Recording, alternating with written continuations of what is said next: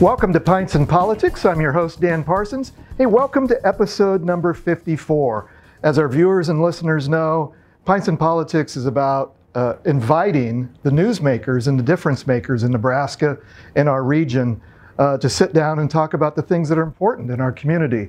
And we do that the way we ought to talk about politics and current events with a delicious Nebraska craft beer. So, welcome to episode 54. And let me introduce our guests.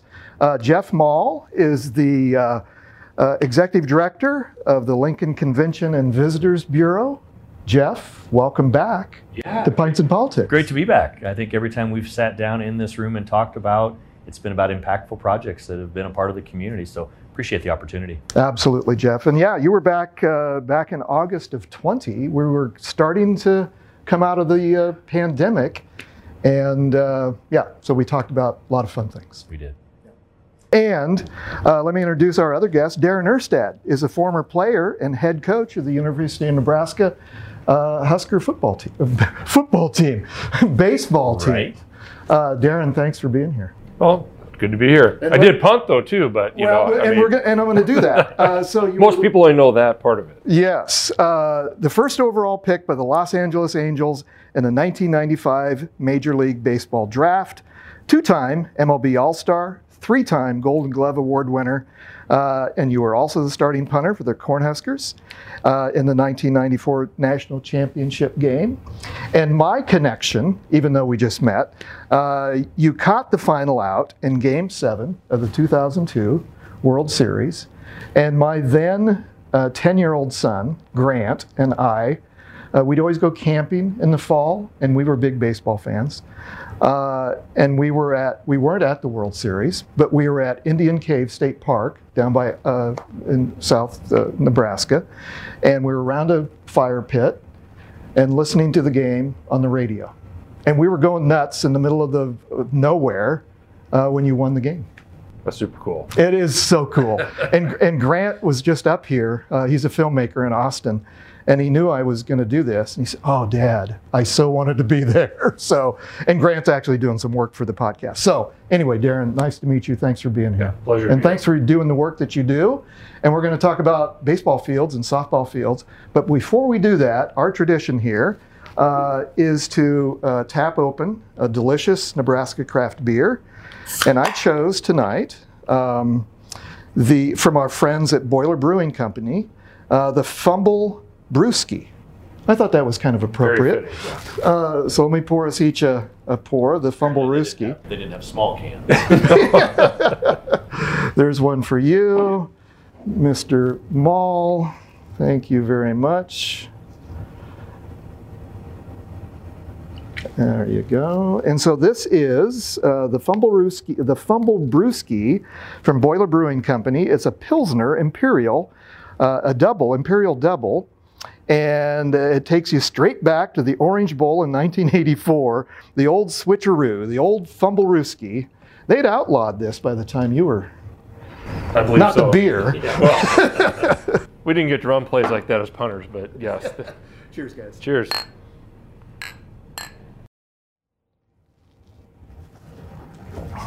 Oh, That's solid.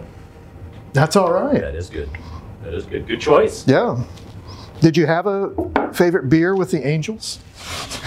Did the Angels have a favorite beer? Whatever they put in front of me. There you go. Yeah. That's a good answer. Well, Pretty listen. easy. Yeah. Well, listen, guys. I am so excited to talk about a, a, really huge project that was announced just recently here in Lincoln, uh, the Youth Softball and Baseball Complex, uh, which will be also the home to uh, uh, uh, to the baseball for uh, Wesleyan.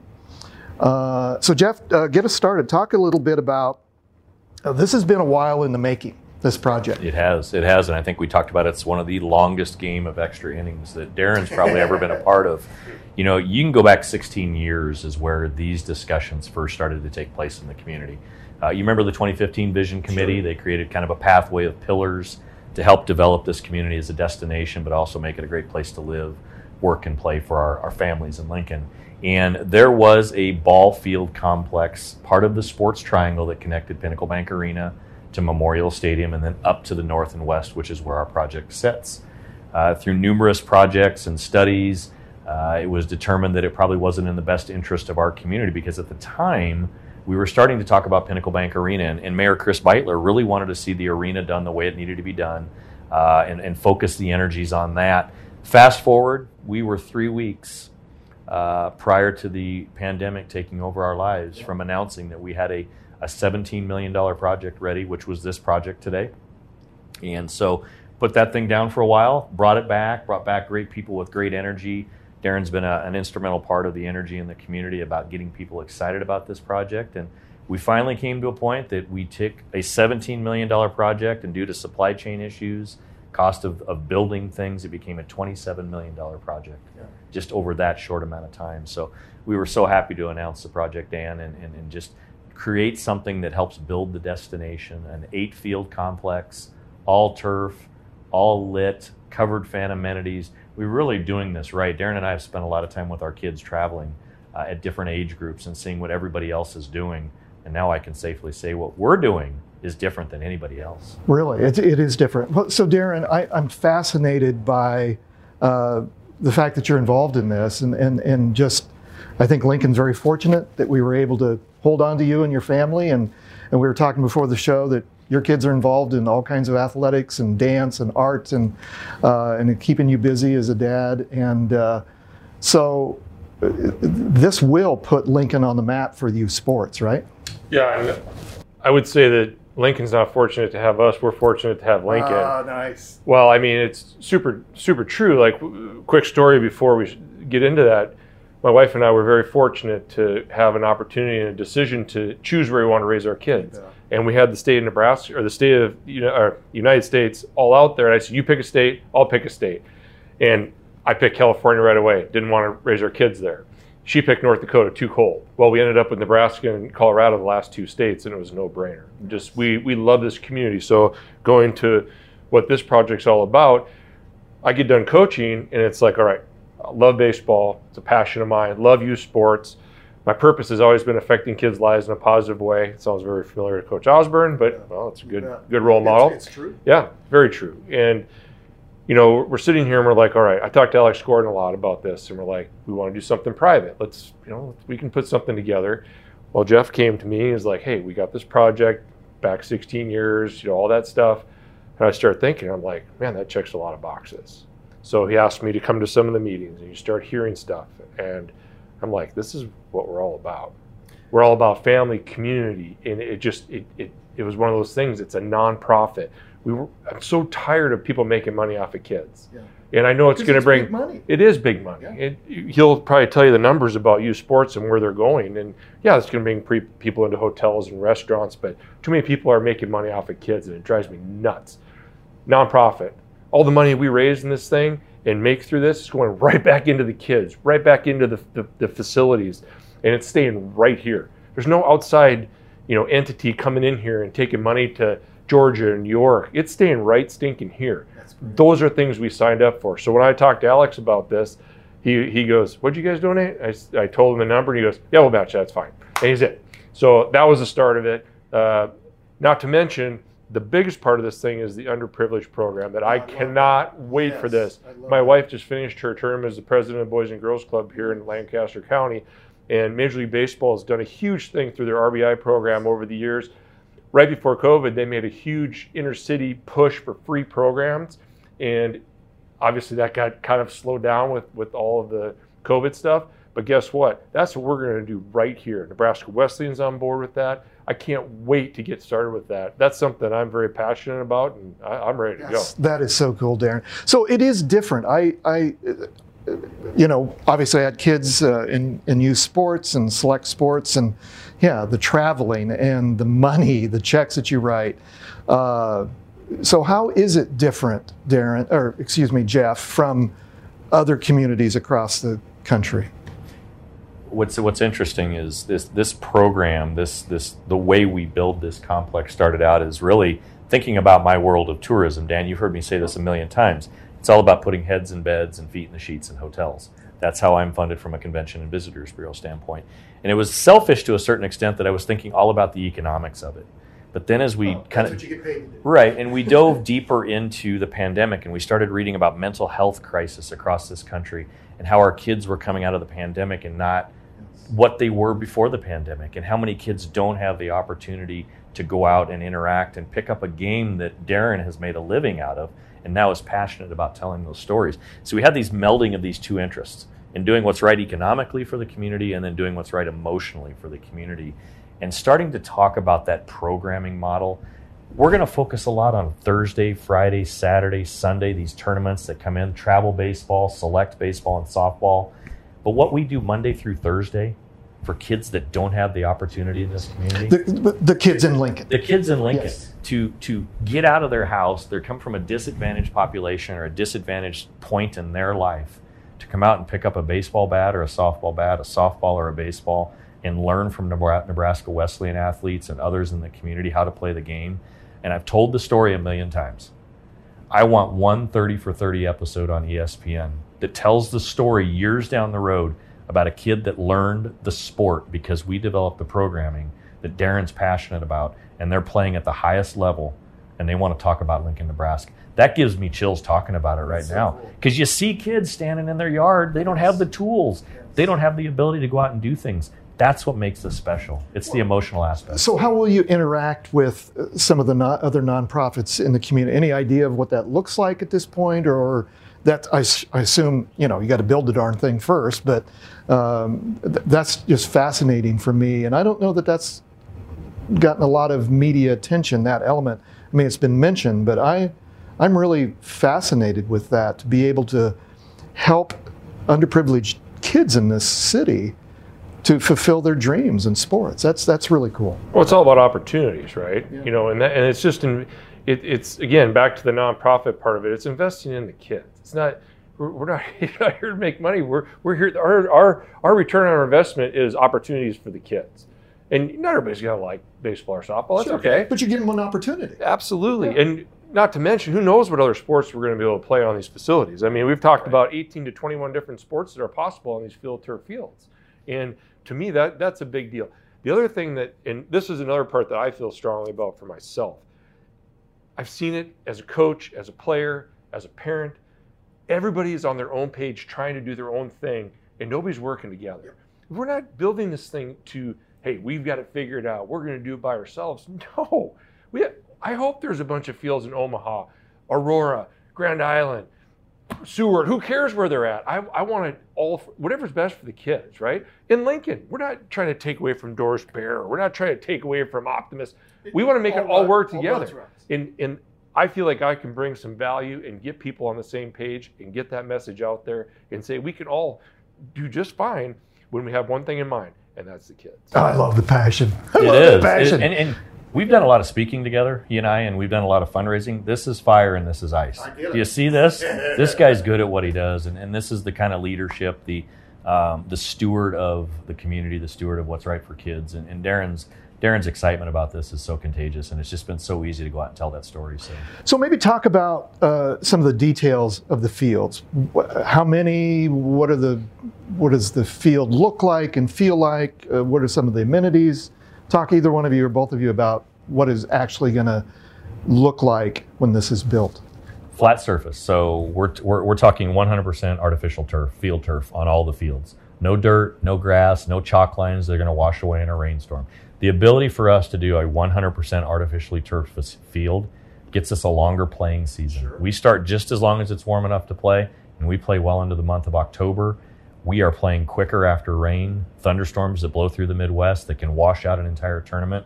As long as the field conditions are ready, we're rocking and rolling. Yeah, because uh, all those families and come in to a- Right. a, tournament and Right. it gets rained out, and then Well, and the last thing you want to do is send them home. We want them to stay in the community. So when we go flat surface, what's interesting is when we were initially talking about baseball only and that need in the industry, it was taking a look at what's right for boys and girls. So that's where softball became this thing that we have to bring the two organizations together, the two interests together. So by doing a flat surface, artificially turf facility, we're ready for softball because they don't play on mounds. There's no softball mounds. They play on a flat surface.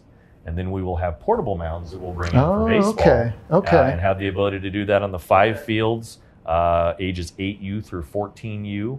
We'll have two fields the championship field for Nebraska Wesleyan baseball and Nebraska Wesleyan softball. A significant upgrade for their program. Darren is, is super passionate about the recruiting angle that can happen with this.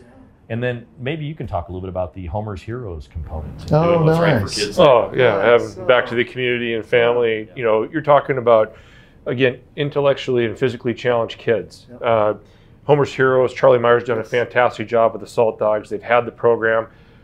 We did a lot of stuff in Southern California back in the late '90s when I was out there playing with the Angels. It was called the Challenger Division baseball. Okay. So we built some fields out in Whittier, California, and did some stuff. And one of the biggest issues with it is, well, if you build a baseball field, it's hard to roll a wheelchair on a baseball field. Right. So it's like we they've done it's above my pay grade and knowledge, but they have done so much homework on the tartan surface, accessible for the families. Dugouts are accessible. So there'd be one field exclusively for those. Heroes. That's cool. Not to mention, we had a very wonderful company in town uh, donate to build a handicap accessible playground right behind the baseball field as well. Again, this is back to what boxes aren't you checking for the kids? And and that to me that's a, a really cool thing. And to have a field like that and to see some of the pictures and, and research they've done and see the smiles on the kids, you can't replace that stuff. So again, we're in the early infant stages of all this, but uh, to have it announced and, and have it out there, well, it, it can't get here fast enough. Uh, talk a little bit about the economic impact uh, that will happen in Lincoln because of this project. $9 million in year one will be our economic impact. We expect that to double in year three. Uh, we're talking uh, thousands and thousands of new visitors that are going to roll into this community uh, for the first time ever because we've never had the, the ability to host these types of tournaments. And I heard you say uh, there's already interest. There is. People are already knocking on your door. If you build it, they will come, right? Okay, let's use a baseball analogy. We haven't done one yet, have we? I don't think so. No. pretty good. I'm usually pretty good at them, right? so your category. It is. That's that's the ice side. So um, what's interesting is we've been talking at trade shows about this for years, and people say we want to be in the Midwest. People want to be in the Midwest during the College World Series because they want to play by day and play in these tournaments, and then go watch the big kids play on the big stage up in Omaha. That's where these communities are all working together as a destination. So. The youth sports tourism market is a billions and billions dollar industry, and we have missed out for years. I've done this for 20 years. You know this. I've done this for 20 years. It has really been an awful situation for us to tell how many groups know. And they're like, you're in the Midwest, you're a baseball community, home of the Huskers, you're down Home of the road Darren from the College Erstad. World Series, right? The legend. That would be Alex Gordon. Well, he's a, yeah, he's a home boy, hometown boy, but you're the adopted hometown. I'll take that. Yeah. But telling, but telling people no, we don't have the facilities in a community this caliber is the hardest thing in the world to do, and know that everybody else is doing it. But now that we're doing it, we're doing it right, and we're excited about the future. Very cool. So, talk a little bit, Darren, about the opportunity for recruiting uh, for Nebraska Wesleyan and, and others to uh, for this great opportunity. I got two selfish things on this first point, but I'm super excited for Nebraska Wesleyan on my first point. Okay, nothing against the fields that they play on now, but let's just say that they're probably not super good recruiting tools. Yeah. Okay, so this is going to be a fantastic opportunity for them. One thing that that I, as a coach at Nebraska, and we would go to Indianapolis, Georgia, Texas, Phoenix, wherever you go. Anytime you have a kid that would play in those tournaments that's a recruit of Nebraska committed to us, right? They'd be like, "Why are you going to Nebraska?" Like, and they're like, "You have no idea." You, and most of the times it's the same comment. It's all cornfields. What are you talking? You know. But then when kids come here on visits, they're like, See the field. I never knew. Yep. Okay. So now these kids that we're going to have a facility where these kids can come at an early age from out of state and go, oh, that's what they're talking about. Now we don't have to do that. That's a big deal. Okay. Another part of that is the location. Look how close this is going to be to Haymarket Park. Yeah. It's right there. So you can watch a Saltdogs game and watch a Huskers game, whatever it is.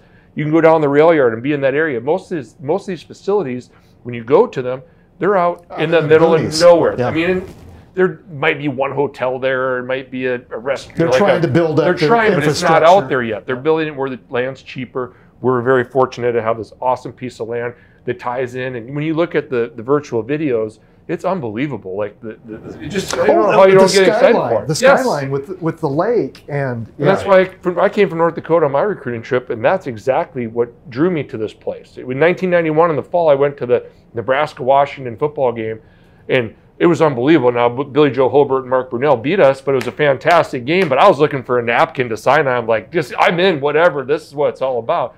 Now, my second selfish point, I was out recruiting, and our, our sons were, were playing. Our oldest one was actually playing in the state tournament, and I was coming from somewhere down south and driving up there, and I'm like going to the state tournament. Now, mind you, these are really nice fields, but this is the state Nebraska youth baseball tournament, and I make a right hand turn into Iowa to go to the state Nebraska baseball Right. tournament. Yep. And I'm like, what the heck is going on here? Why are we playing the state of Nebraska state youth tournament in a different state? In Iowa. It made zero sense to me. Yeah. So, not just this field, but other fields that are being built, that are already built. That's my selfish goal That's of cool. getting the actual state youth tournaments and championships back in the state of Nebraska. Uh, when we were recruiting you, you didn't. They didn't show you Buck Beltzer then. Oh, I saw it. I saw it. I actually loved it compared to what's in North Dakota. it was fantastic. that. Yeah. Um, and we, we should tell some stories uh, about uh, some baseball stories. But so Jeff, uh, uh, give me a timeline. When does construction start?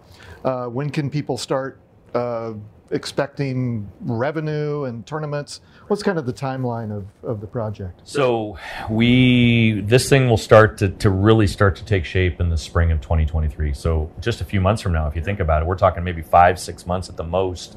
Um, you know, when you do an artificially turfed facility, it's all about land prep, letting things settle, surcharging the land and engineer world. I'm learning those terms. We've heard this a lot. Um, and then fall of 2024. If everything goes in the way that it should, that seems like a quick turnaround.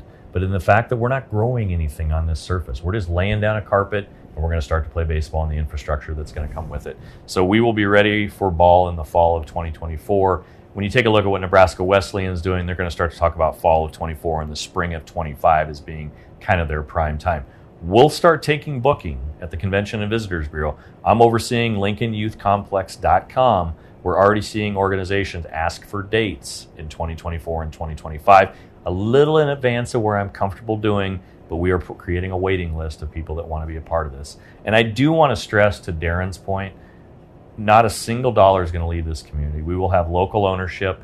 We have a board of directors that Darren and I sit on that will help guide and oversee this project and oversee this thing moving forward. So it is important to keep it local. We've had opportunities to sell naming rights to national organizations that want to run and operate it that could have uh, given us millions of dollars, to be really honest with you. But we wouldn't see a dime of that in the community. We wouldn't be giving back to the community and giving back Good to the for you. That's the Lincoln way of doing things. We're not too big that we don't see kind of the way it needs to be done. So very much want to stress that. And we're almost there. We're still raising money. Darren and I are still having a lot of great conversations. We have naming rights available on various components of the ball fields. And I think we're about $5 million short of really where we want to be. And just announcing it, people are starting to give us a call saying, hey, we want to, we want to do something from our mom or our dad or our grandpa or our grandma. Or we're corporate Lincoln, corporate Nebraska that wants to put our name on this project. So we'll make sure we put that in the notes. We'll also put uh, beer notes uh, on the website. Uh, so people want to participate and want to find out more. Uh, we can direct them to that to the website. Tell us again. Lincoln Youth, Clump, Youth Lincoln Youth Complex.com. Okay. So that name will possibly change. If, if Dan Parsons calls us and he wants his name on the complex, we'll talk to you about how much that will be and we'll make it happen. Yeah. So it could change. It probably will change. Okay. Very cool. Um, as we wrap up, uh, I, I can't let uh, my baseball uh, uh, mind not talk about or ask my friend Darren about uh, some stories from uh, MLB days. Um, so, so the 2002 World Series. What do you remember when you caught that ball and this Game Seven? And do you even can you even comprehend all these years later what that meant to you at that moment? I don't dust off the yearbook very often, but I'll try it for you. Okay. Thank you. Yeah. Uh, Uh, damn beer. It, well, you did, yeah. and it, wa- it's a little fresh because this was our 20 year anniversary. So we were back in June. They had us all back. Well, and, and I saw and I saw your wife's tweet, and I retweeted it, and I told this little story, so it reminded me that it was 20 years. So anyway, so it yes, was- so I'll give you a quick synopsis of it. I caught the ball, and I remember catching it. And this is I'm not. This sounds cheesy, but this is so true. The ball was in the air, and my dad in my head said, "Use two hands," because the whole time he said, "Use two hands." Now, in this day and age, they tell you to use one hand and be athletic, and you know, not two hands. But he said it in my, and, and I caught it, and it hit my glove, and I remember, I, I almost like I snapped out of reality. Yep. And Alex Ochoa had, he was a defense replacement right field. He was literally like in my back. He almost ran me over, and we were not small people. Yep. And like, I caught it, and we're running in, and I used a couple words I probably shouldn't have, and I said, "I'm so glad I didn't drop that." And like, because like that would have sucked. So the best part for me personally in this whole thing was I get to the bottom of the pile and you give the closer the ball. So we're in the pile. So I give Percy, Troy Percival, I go, Percy, here's the ball. He goes, No, you keep it. So I'm like, I'm gonna screw this up. Like it's party time, right? Like so I just put it in my back pocket. So I went and I gave it to the owner of the Angels or something. I said, Hey, here's the ball. He goes, You keep it. So just to show the character and the family and the humbleness and the just what that was that's why it made it so special because it's well again that's what Lincoln is. It's that I'm all about those kind of things and and and now I still have the ball and the glove and all that stuff. But they asked if they could put it in a display in, in Angel Stadium, so it's actually there. And they said, whenever you want it back, you can have it. And I'm just, but that's just that that's cool. that I had no idea. that part makes it to me just that family it wasn't like we went out and bought a bunch of high priced people and bought a title Yep. it was we had no business winning Yep. and we just got hot and we played hard and it happened and to me that's um, that that being the first one kind of similar to being coach osborne's first national title like just Mhm. those are It's a pretty nice book. yeah, I mean, but you can't. I mean, if people ask you which one's better, you, you, they're, you No, can't. They're just both super special, and uh, you know. And, and the other thing I will say is, even 20 years later, and nobody like nobody wants to talk about 20 years ago. It's like we'll talk for a couple minutes, but I will tell you that that the coolest thing. We'll go back to Southern California. People are everybody's going their own directions. You know, they don't. Nobody really cares about anything. I'll be just sitting at a random In and Out Burger or like at a restaurant, and they'll walk by and they'll just go, "Thanks, Thirsty," and they just keep going. Twenty years later, they don't stop for an autograph. They don't want to talk. They just they like give me a fist bump, and it's just like that's what it's all about. Wow. Even in Lincoln, same thing. wow. Are the Erstad jerseys still floating around out there? Uh, no, there's another 17 that's um, it's pretty good. Oh, that other guy. yeah, that Ohtani guy. Yeah, Oh, yeah, he's right. pretty good. So he's yeah, got- Right. and then when I originally when I first started, I was 27. Well, there's been two guys that were 27. Uh, there's a guy named Vladimir Guerrero. He's pretty Right. good. And then Yep. there's this guy Trouty, some Mike Yeah, Trout guy. that's So right. this guy's old news, and I am totally cool with that. So I had my time. It's done. What a great legacy. Thank you for sharing. I had no idea. I teed that up really well. Well, Jeff, Darren, thank you guys. Thank you for the work that you're doing. Thank you for the 20 year uh, odyssey that you've been on to get this done. Thank you for all your work. And Darren, what a joy to meet you. What a joy to have you in this community, you and your family. And the work that you've done here, uh, I, I kind of sense it's just beginning. That sounds about right. Well, gentlemen, um, cheers. Cheers. Thank you. Gentlemen, thank you.